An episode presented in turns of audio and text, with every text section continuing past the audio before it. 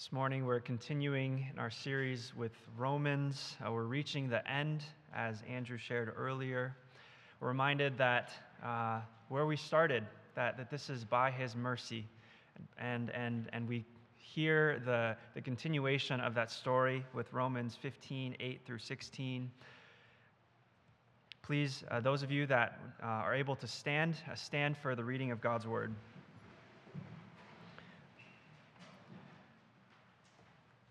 This is Romans uh, 15, verse 8 through 16. For I tell you that Christ became a servant to the circumcised to show God's truthfulness, in order to confirm the promises given to the patriarchs, and in order that the Gentiles might glorify God for his mercy. As it is written, Therefore I will praise you among the Gentiles and sing to your name. And again it is said, Rejoice, O Gentiles, with his people. And again, praise the Lord, all you Gentiles, and let all the peoples extol him. And again, Isaiah says, The root of Jesse will come, even he who arises to rule the Gentiles. In him will the Gentiles hope. May the God of hope fill you with all joy and peace in believing, so that by the power of the Holy Spirit you may abound in hope. I myself am satisfied about you, my brothers, that you yourselves are full of goodness, filled with all knowledge, and able to instruct one another. But on some points I have written to you very boldly by way of reminder, because of the grace given me by God to be a minister of Christ Jesus to the Gentiles, in the priestly service of the gospel of God, so that the offering of the Gentiles may be acceptable, sanctified, by the Holy Spirit. The word of the Lord. Let's pray. Gracious Father, thank you that you are our constant, that your word speaks to us today in truth, in might, in power, in love. God, we pray that this morning that you would uh, work by the power of your Holy Spirit through your servant Andrew that you would work in our hearts to hear your word. Lord, capture us with this amazing vision of the feast prepared for the nations, for all of us, that we're able to join you at your table because of the work of Christ. God, thank you for the pastors and elders and deacons here at this church that so faithfully lead us week in and week out. Uh, thank you for your word that, that forms us, informs our lives, uh, informs our community together. Thank you for each and every person that you have gathered here today, and for those in our body that are worshiping with us together from their homes. Uh, God, we, we praise you for your amazing work and look forward in a great anticipation for how you will meet us in this moment. Prepare our hearts it's for your glory. In Jesus' name, amen. You may be seated.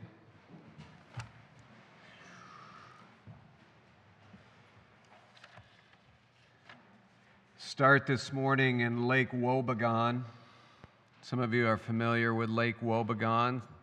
Some of you aren't. It might be a little bit of a generational thing. It might be a little bit of a uh, uh, regional sort of thing. But Lake Wobegon is Garrison Keillor's imaginary or fictional town. Uh, it tells a lot of stories there. One story is Grace Tollefson. She married Alex Campbell back in the 1930s.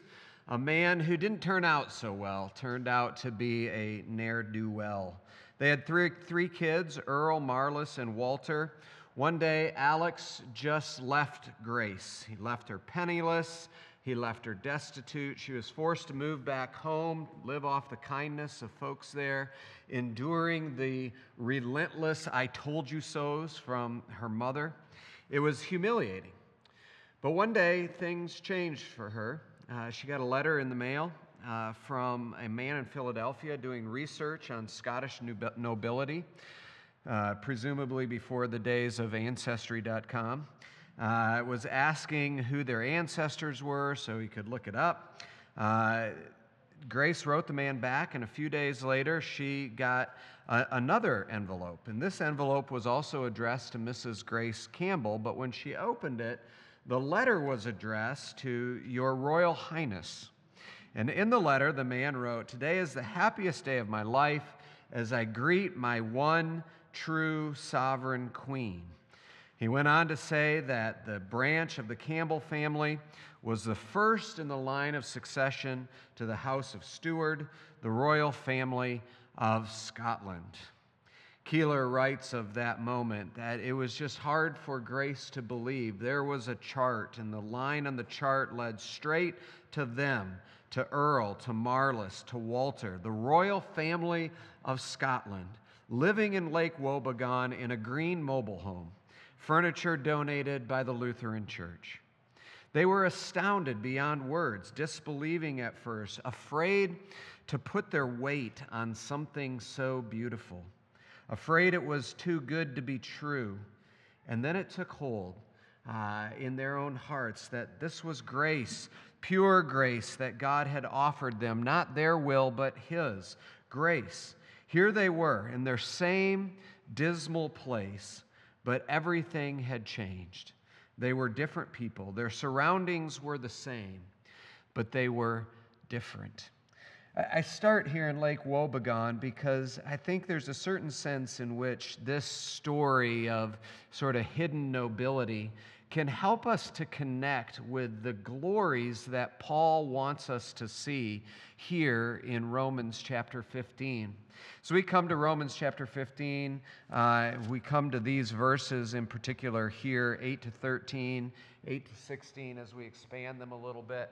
Um, as we come to that, in, in a very real sense, we're coming to the heart of what Paul is wanting to communicate throughout this entire letter to the Romans.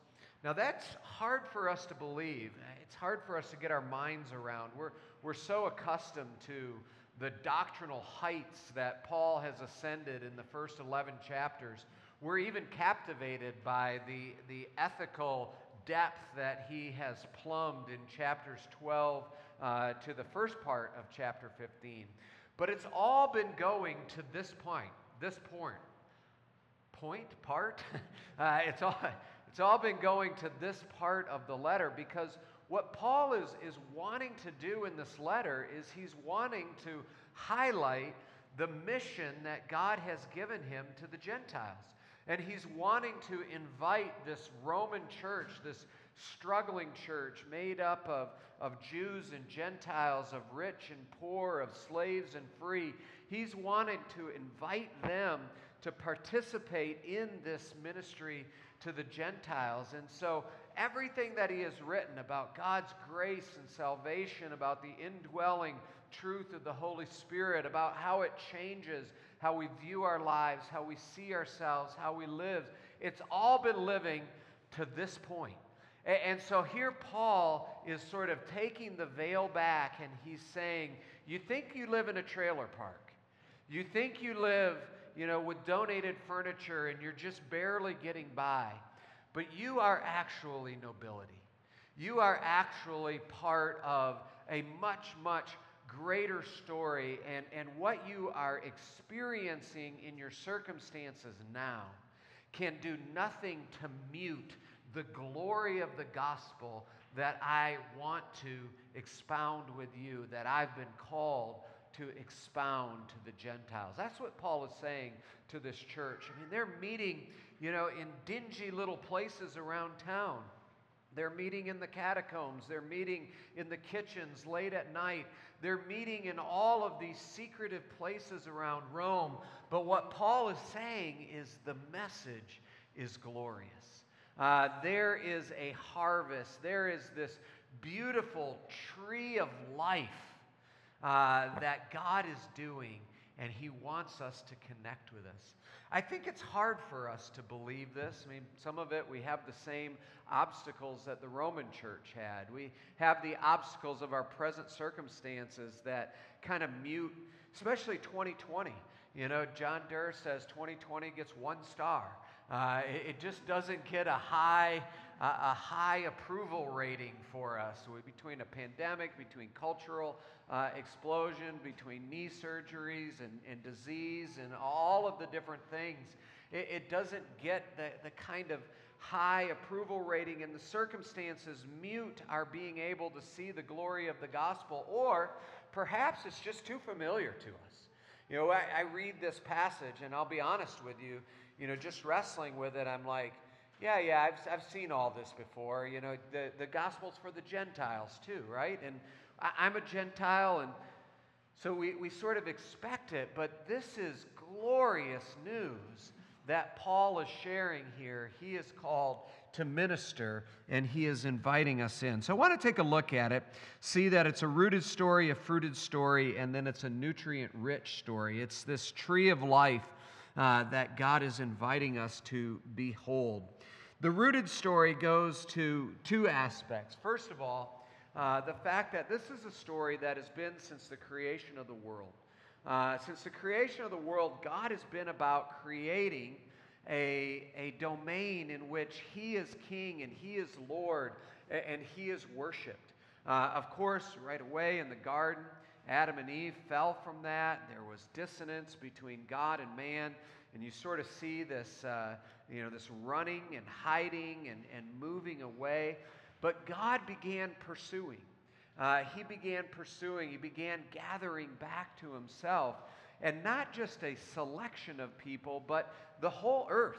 Uh, the whole earth he was making his own. And from the very beginning, that has been his plan.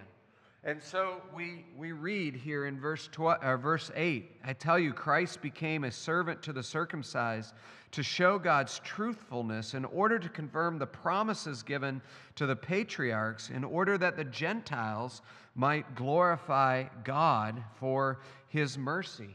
And, and then he goes on and he, and he quotes four times uh, from the Old Testament to prove that this is what God has been doing, that this is what God has been about. So we see from the very beginning these promises that have been made that God is, is telling the story.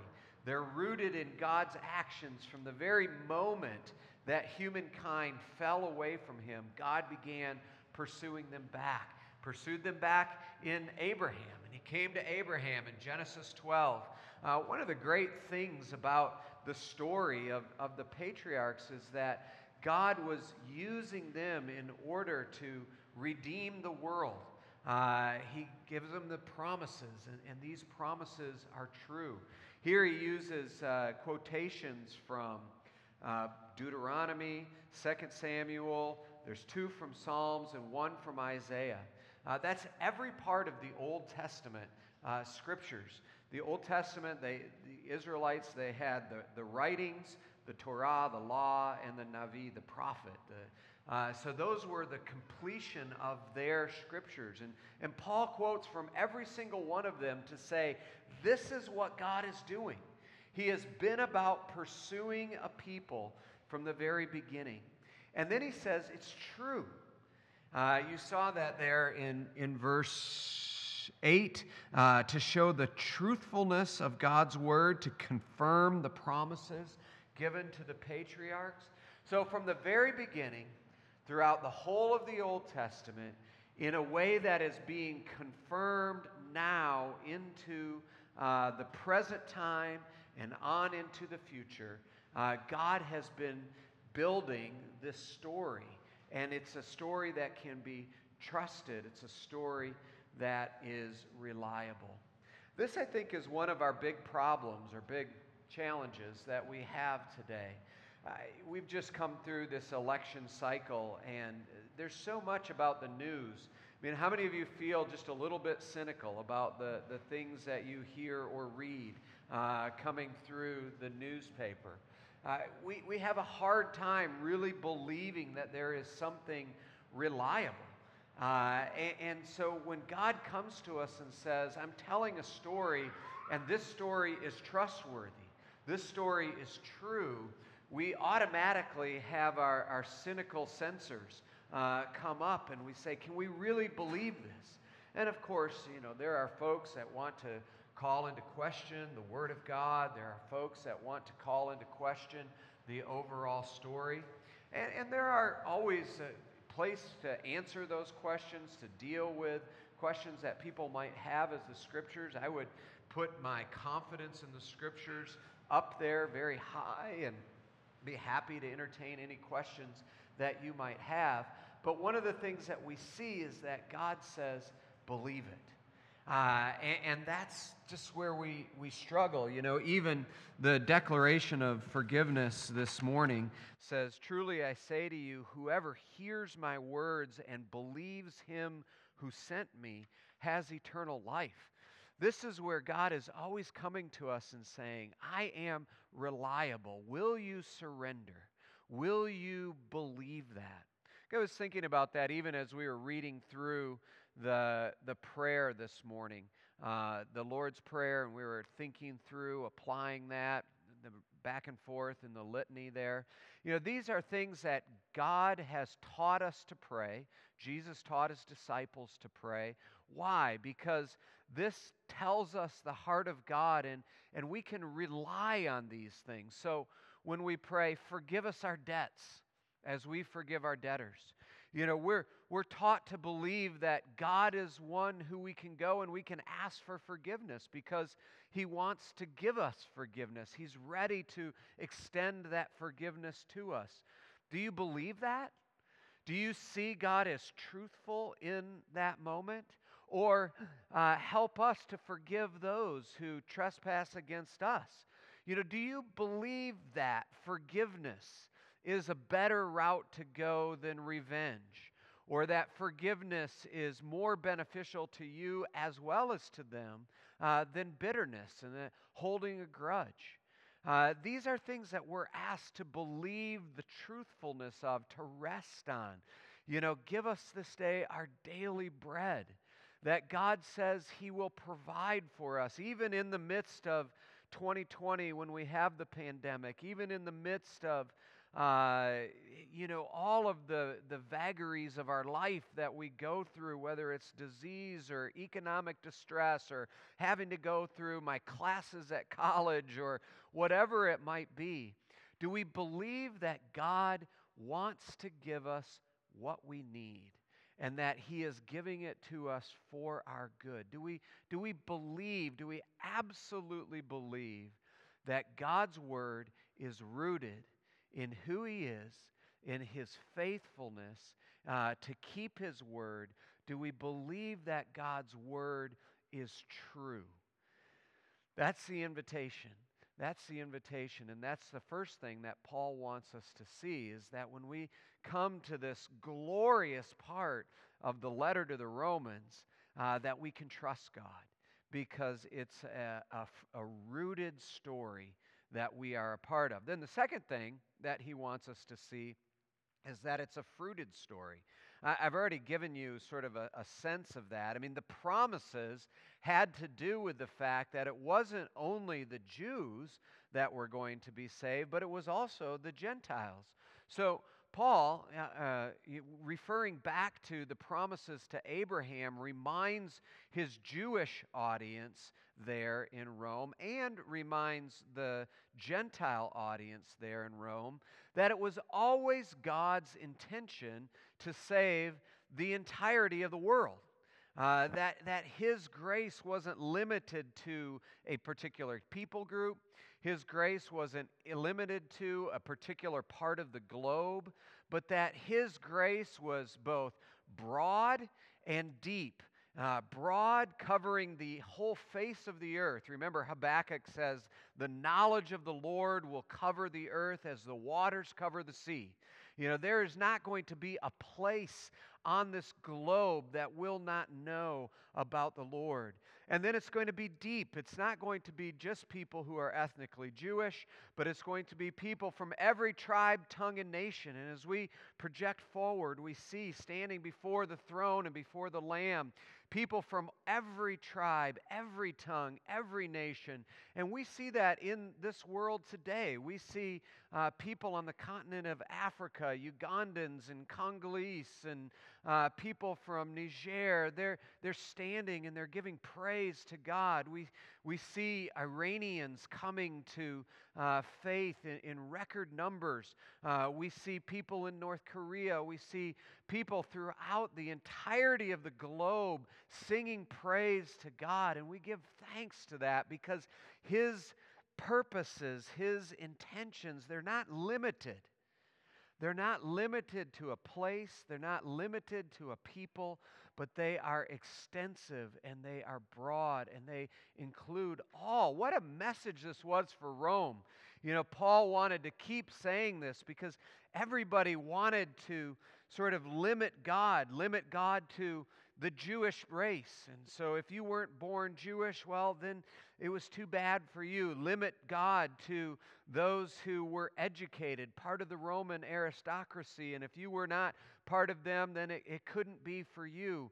Limit God to those who are victims. And if you don't know victimhood, then you can't know God. We, we all still share that tendency to want to limit who God is for in a particular way. But God wants to blow that apart and say, from the very beginning, my heart has been to pursue a creation that ran away from you. My heart has been to pursue a people uh, that would rebel against me, no matter who they are, no matter what tribe, no matter what tongue, no matter what people they are from. My heart has been to pursue them and to bring them into fellowship with me. This is why Jesus came. This, of course, is the, the heart of what Paul is saying here. Christ became a servant to the circumcised to show God's truthfulness. Uh, the root of Jesse, verse 12, will come. Even he who rises to rule the Gentiles, in him will the Gentiles hope. This is what Jesus came to do. Jesus came to extend both the breadth and the depth of the salvation that God was working in the world. It's in Jesus that this all comes to culmination. And this, of course, is what Paul has been laying out throughout the entirety of the book of Romans. Now, the question is this Do we, in our green trailer parked life, uh, do we, you know, filled with the donations from the Lutherans and from the Presbyterians, do we, with all of the circumstances that, that seem to mute that, with just our sort of uh, blase understanding of that, do we realize the glory of what Paul is saying? Uh, and, and, this is where I, I'm really captured by what Paul says in verses 13 and following. Because what he is saying here to the church in Rome is he is saying, you, you know what God has been about from the beginning. You know the roots of what God has been doing. You know the fruits in which God uh, is talking about having this tree that, that sends forth its, its glory. Uh, not just in terms of the Jewish people, but in terms of all the nations, all types of people. You know this. But now, do you believe it? Do you really own this? Do you own it for yourselves? Do you own it for the, the way that you live your lives in response to this gospel? Are you really owning this? Are you experiencing the nutrient rich life of being united to Jesus Christ?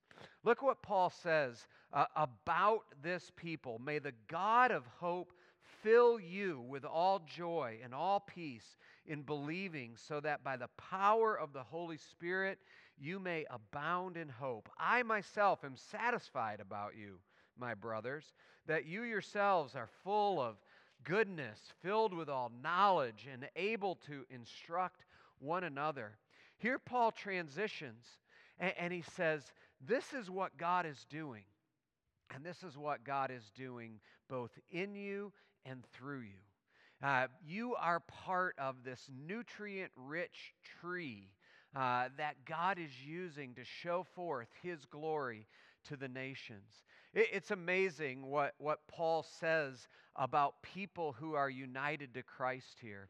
Uh, you just read some of these words uh, hope, filled with hope, filled with the Spirit, filled with goodness or kindness, knowledge, joy, peace. Do you feel, do you believe that this describes you?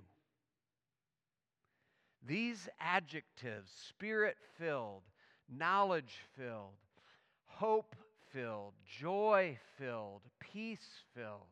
Like, this is what Paul is saying is what it means to be connected to the Lord Jesus Christ. This is what it means to have sort of the, the taproot of the gospel down into the rich soil. And so that it's continuing to, to come up through us. And, and this is what Paul says is the result of being connected to the Holy Spirit, being connected by the Holy Spirit to the Lord Jesus Christ.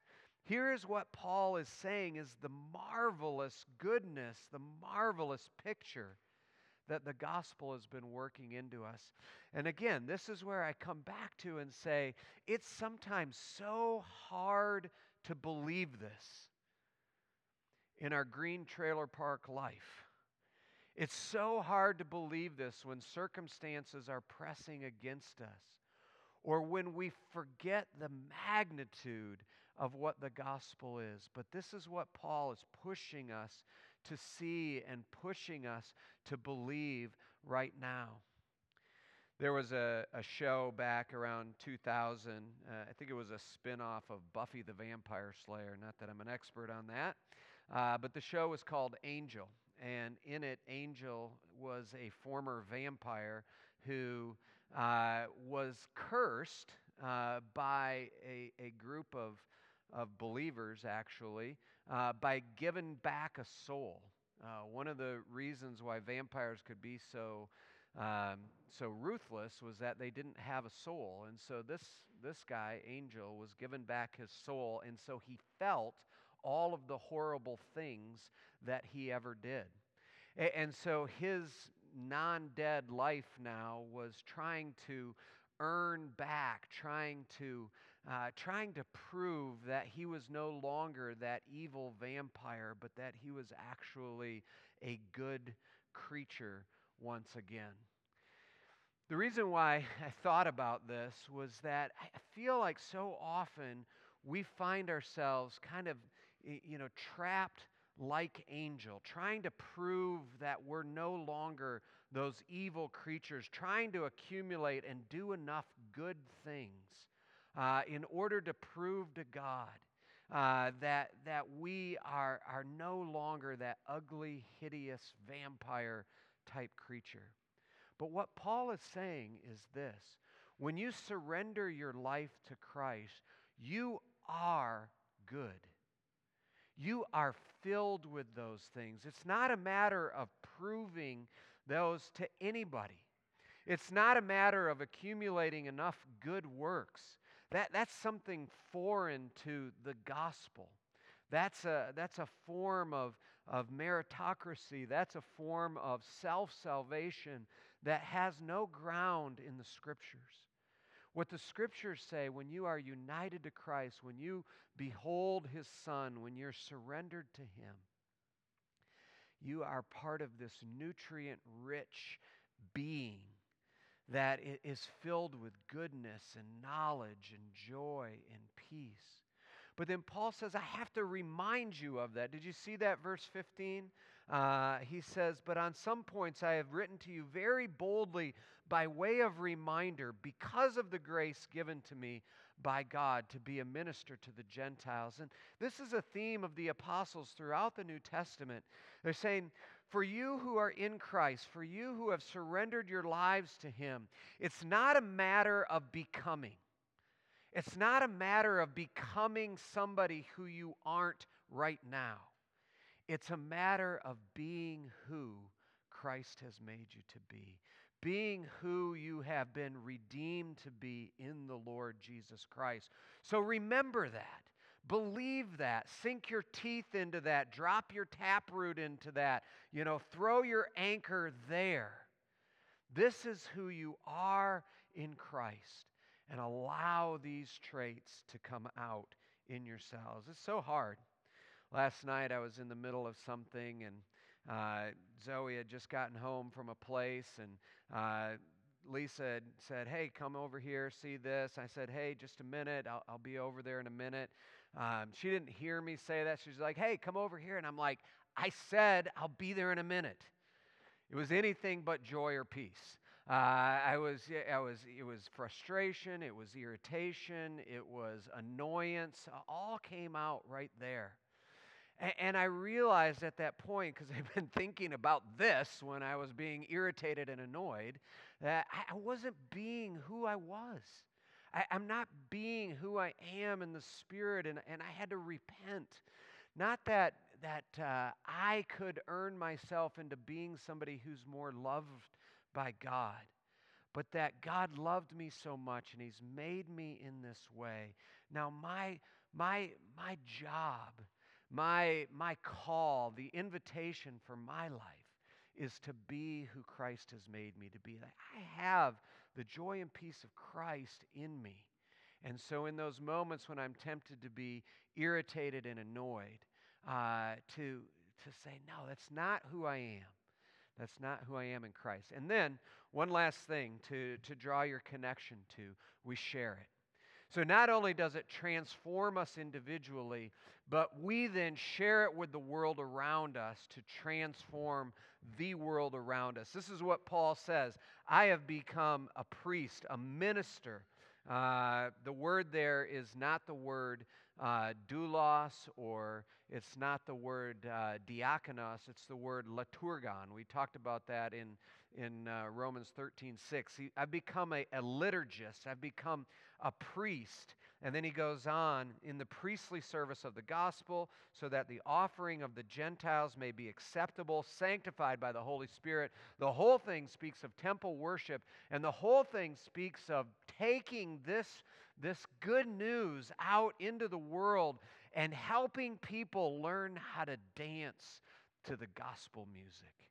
You know, so often I, have said about my own life and my own sort of journey in Christ, there, there was a time growing up, uh, and I'm so grateful for my upbringing. I'm so grateful for parents that taught me the scriptures, taught me the catechisms. I'm so grateful for that. But there was a time in my life where I, I knew a lot of the answers, right? I, I knew the words to the music, uh, the words to the songs, but I had never really heard the music myself. And I had never learned how to dance, and I still have a little problem with rhythm every now and then. Uh, my family will tell you I have a lot of problem with rhythm, uh, but there's something about it that Paul says here.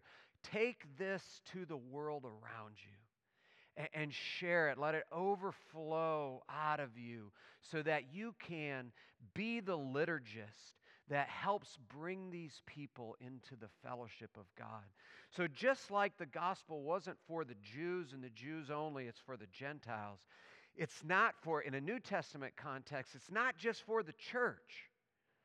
It's for the church to go out into the world and introduce everybody around and say, Come, dance with us. This is such good news. This is an amazing story. This is why this is the heart of what Paul is writing to the church in Rome. He's saying, I have this tremendous news. You're part of this amazing story.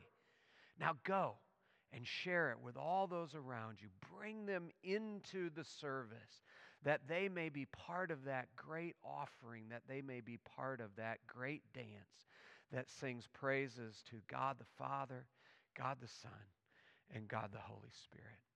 What a story we are in. It is truly, truly uh, a tree of life that just raises above our current situation.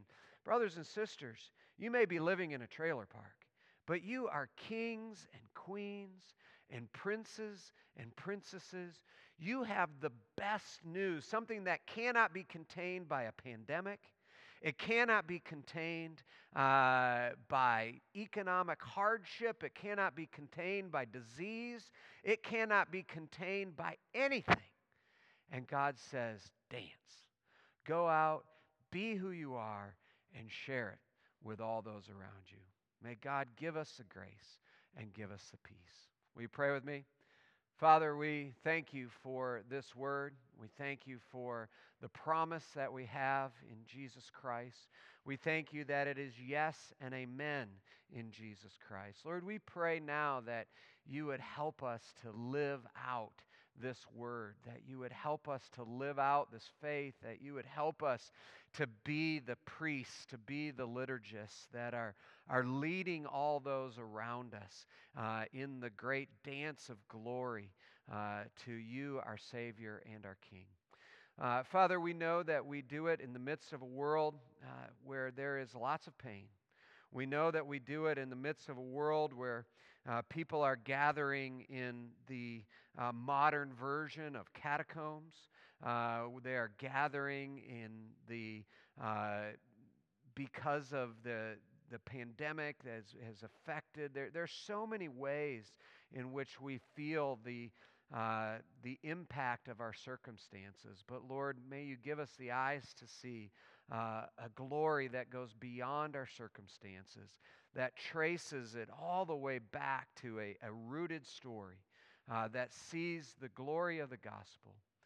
Father, we pray for your blessing on us as a church. Uh, Lord, we, we know that we need you to push us out uh, into our communities now more than ever.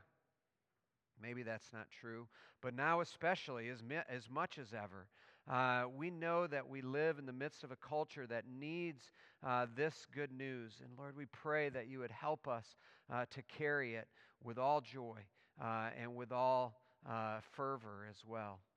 Father, we pray for families that are hurting, in particular in our community this, uh, this morning. Think of the Guillaume family as they have laid to rest Norm. Lord, we have missed him for a long time. It has been a, a long goodbye uh, with Norm. And we rejoice that he is now at uh, the, the wedding feast of the Lamb. Uh, but Lord, we miss him. We pray for Molly. We pray for, um, for the kids. We pray for all who feel that hole, the grandkids. Uh, we ask that you would be close to them during this time. And then we pray for, for Ron and for Fran, uh, for Fran and, and her boys and losing Ron. Uh, that was not a long goodbye. That was a very sudden and, and unexpected. And Father, we ask that you would be close to that family as well. Um, and it is a reminder to us that uh, uh, we all live uh, within just a, a, breath of our final breath. And, so, Lord, we pray that you would be close to the Christensen family, uh, that you would teach us to number our days, that we would gain a heart of wisdom. And Father, we extend these prayers to all in our community that need you in a special way. Father, we uh, offer ourselves to you. We offer our, our money to you, our tithes, our offerings. Uh, Lord, we pray that you would take them, that you would use them in the service of your kingdom. Uh, we ask that you would build up a testimony to, to your glory here, uh, and that you would help us to be faithful in using those gifts. We pray this all in the strong name of Jesus.